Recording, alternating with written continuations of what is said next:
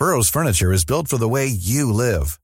From ensuring easy assembly and disassembly to honoring highly requested new colors for their award-winning seating, they always have their customers in mind. Their modular seating is made out of durable materials to last and grow with you.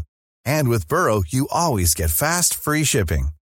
Get up to 60% off during Burrow's Memorial Day sale at burrow.com slash ACAST. That's burrow.com slash ACAST. burrow.com slash ACAST. Mother's Day is around the corner. Find the perfect gift for the mom in your life with a stunning piece of jewelry from Blue Nile. From timeless pearls to dazzling gemstones, Blue Nile has something she'll adore. Need it fast? Most items can ship overnight. Plus, enjoy guaranteed free shipping and returns. Don't miss our special Mother's Day deals. Save big on the season's most beautiful trends. For a limited time, get up to 50% off by going to BlueNile.com. That's BlueNile.com.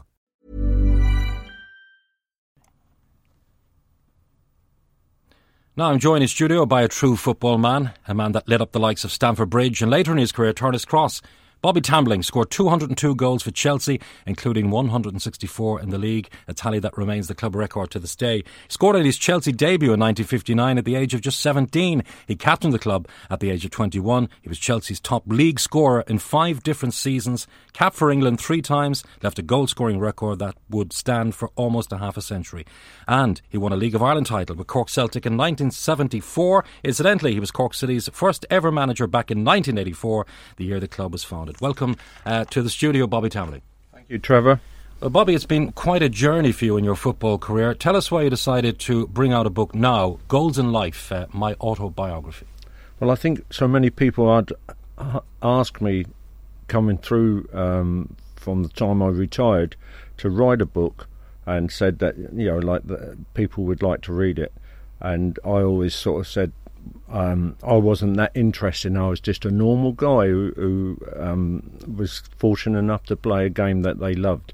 But in the end, um, I thought, well, uh, I would like to do it, and so it's right now. I think there's uh, some part of me wanted to um, perhaps right some of the wrongs that are what I feel is wrong with the game at the moment, mm. and uh, also, and also that um, the the the kids who are just starting out, um, the early part of the book shows that the life or dream of playing professional footballer can be fulfilled mm. by anyone.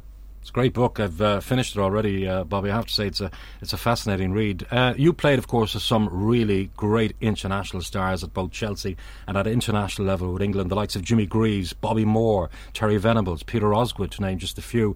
Uh, great times to be a professional football footballer, Bobby, without the big money. Yes, um, money wasn't a big issue with. Um, not just myself, but with any footballer in those times, they, they played because they thoroughly enjoyed playing. Um, and uh, you know, we uh, we thoroughly enjoyed the time in life it was for for England, especially. You know, like um, the '60s was um, upbeat time of uh, life. Like you know, the um, music and uh, the football drew huge crowds. It was you know really a time you know to be alive. Mm. You you stand out, of course, because you were top scorer for Chelsea for almost 50 years until it was recently uh, broken by uh, your good friend now. Uh, you've become friends with him since Frank Lampard.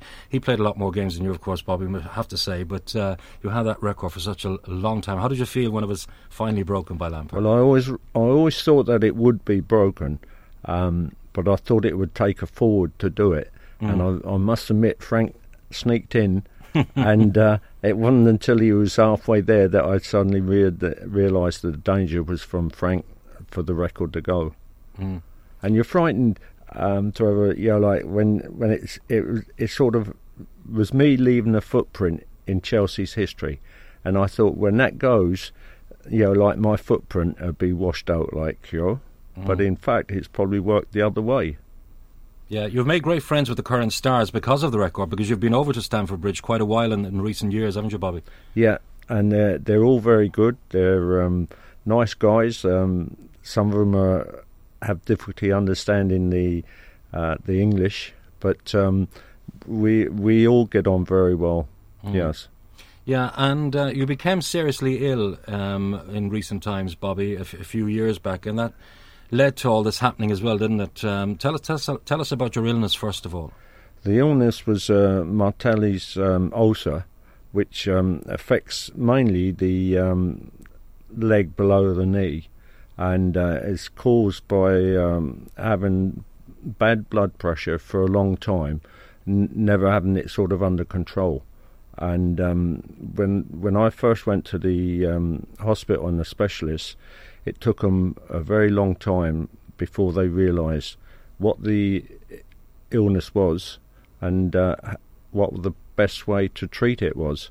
And that, I hope, in the book, will help other people who, who has this, you know, this Mm. ulcer, that they find out quicker, and um, you know, get better quicker. And I know this has happened already once in Kerry, because I spoke to the specialist about it, or he spoke to me about it, and uh, I thought, well, it, you know, the book was worth writing just for that. Mm.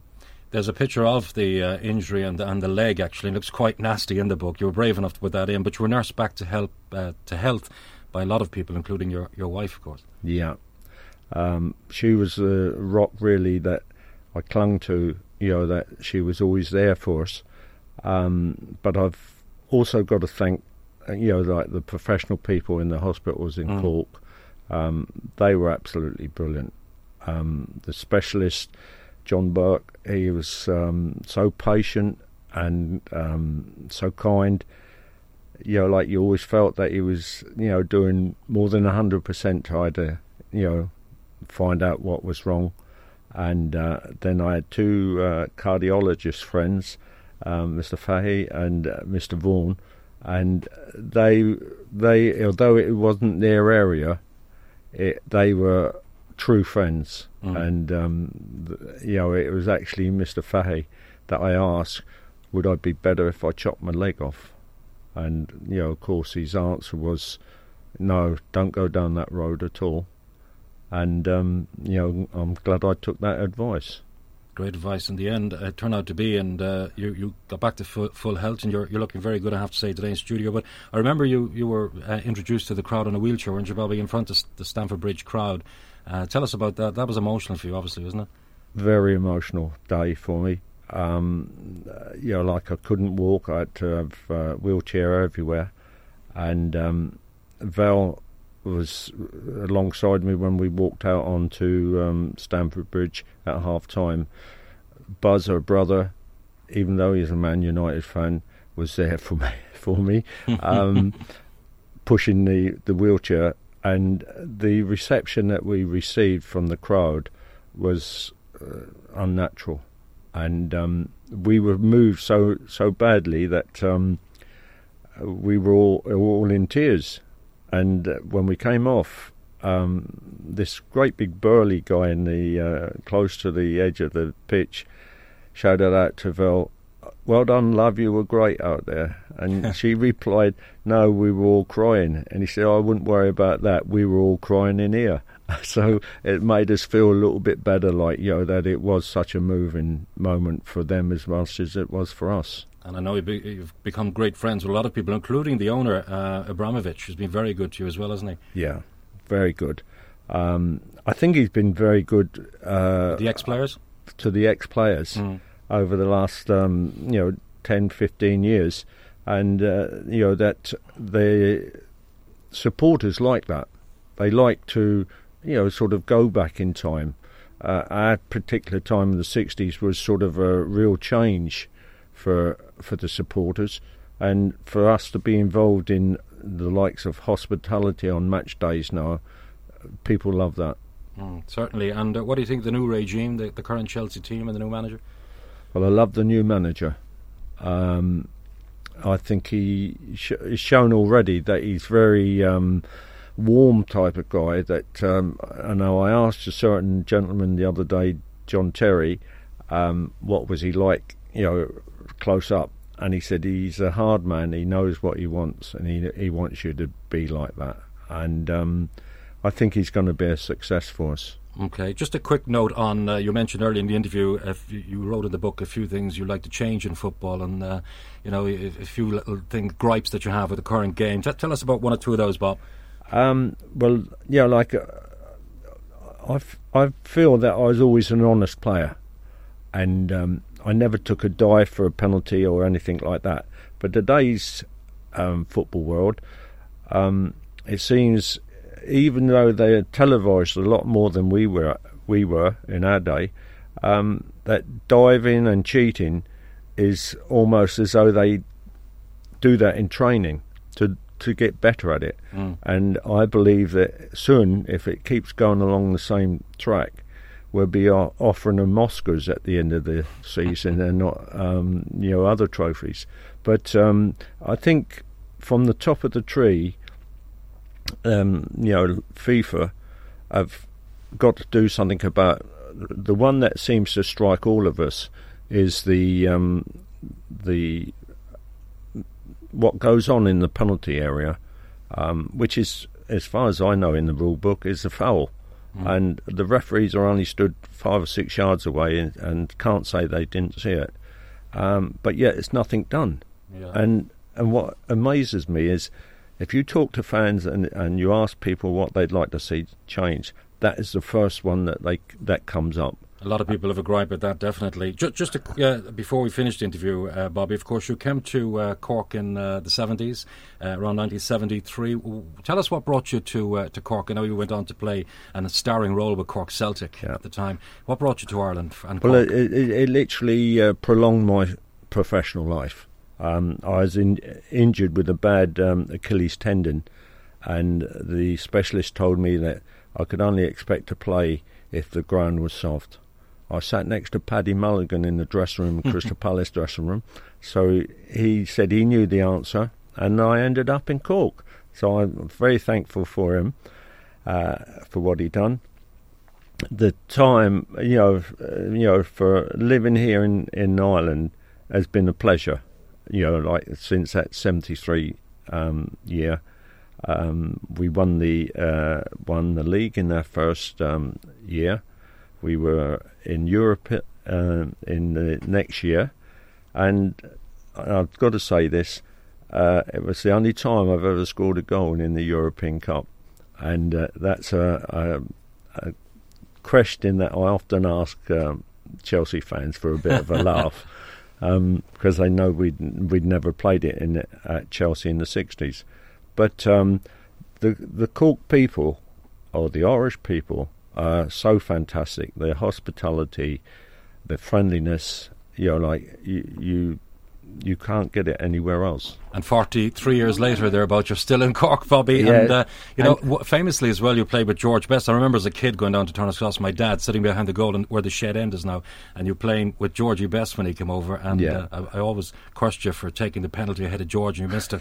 had, to bring that, had to bring that up, Bobby. Trevor, that's the most embarrassing point that I have, you know, like I have in, in uh, my football career I felt so embarrassed, um, you know, like that that happened. I wouldn't mind if I'd have been out on the field, but I was in goal at the time, and I ran the length of the pitch. But I've got to say, uh, I was really pleased that we we got Bestie over here because there's so many people that would tell you that that's in Cork that they remember seeing George Best mm. live Absolutely here brilliant. in Cork. And, um, you know, like he was a fantastic guy. The lads loved him in the dressing room.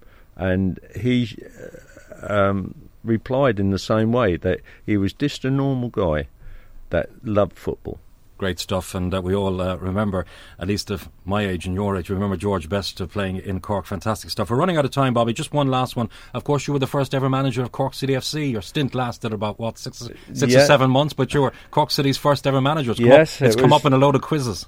It's um, yeah, it uh, was very nice at the time. Difficult because it was putting something together new, and um, but it's great to see the club in such good hands at the uh, you know at this day and age, and uh, so close to um, you know like big successes. So I hope they can continue and just take that extra step. Yes, we all hope they take the extra step indeed, and maybe the cup final win over Dundalk on November 6th. We'll be doing that game live here on 96 FM. Pleasure to see you, Bobby, as always. Pleasure to talk to you. One of the true greats and one of the true gentlemen of football. Lovely to have you in our studio today. We wish you all the best indeed with uh, your, your book, Bobby Tambling Goals in Life, my autobiography. Yeah, can I just uh, remind people, Trevor, that um, the launch of that book um, is um, next week, and um, the uh, I hope people enjoy it because I enjoyed writing it.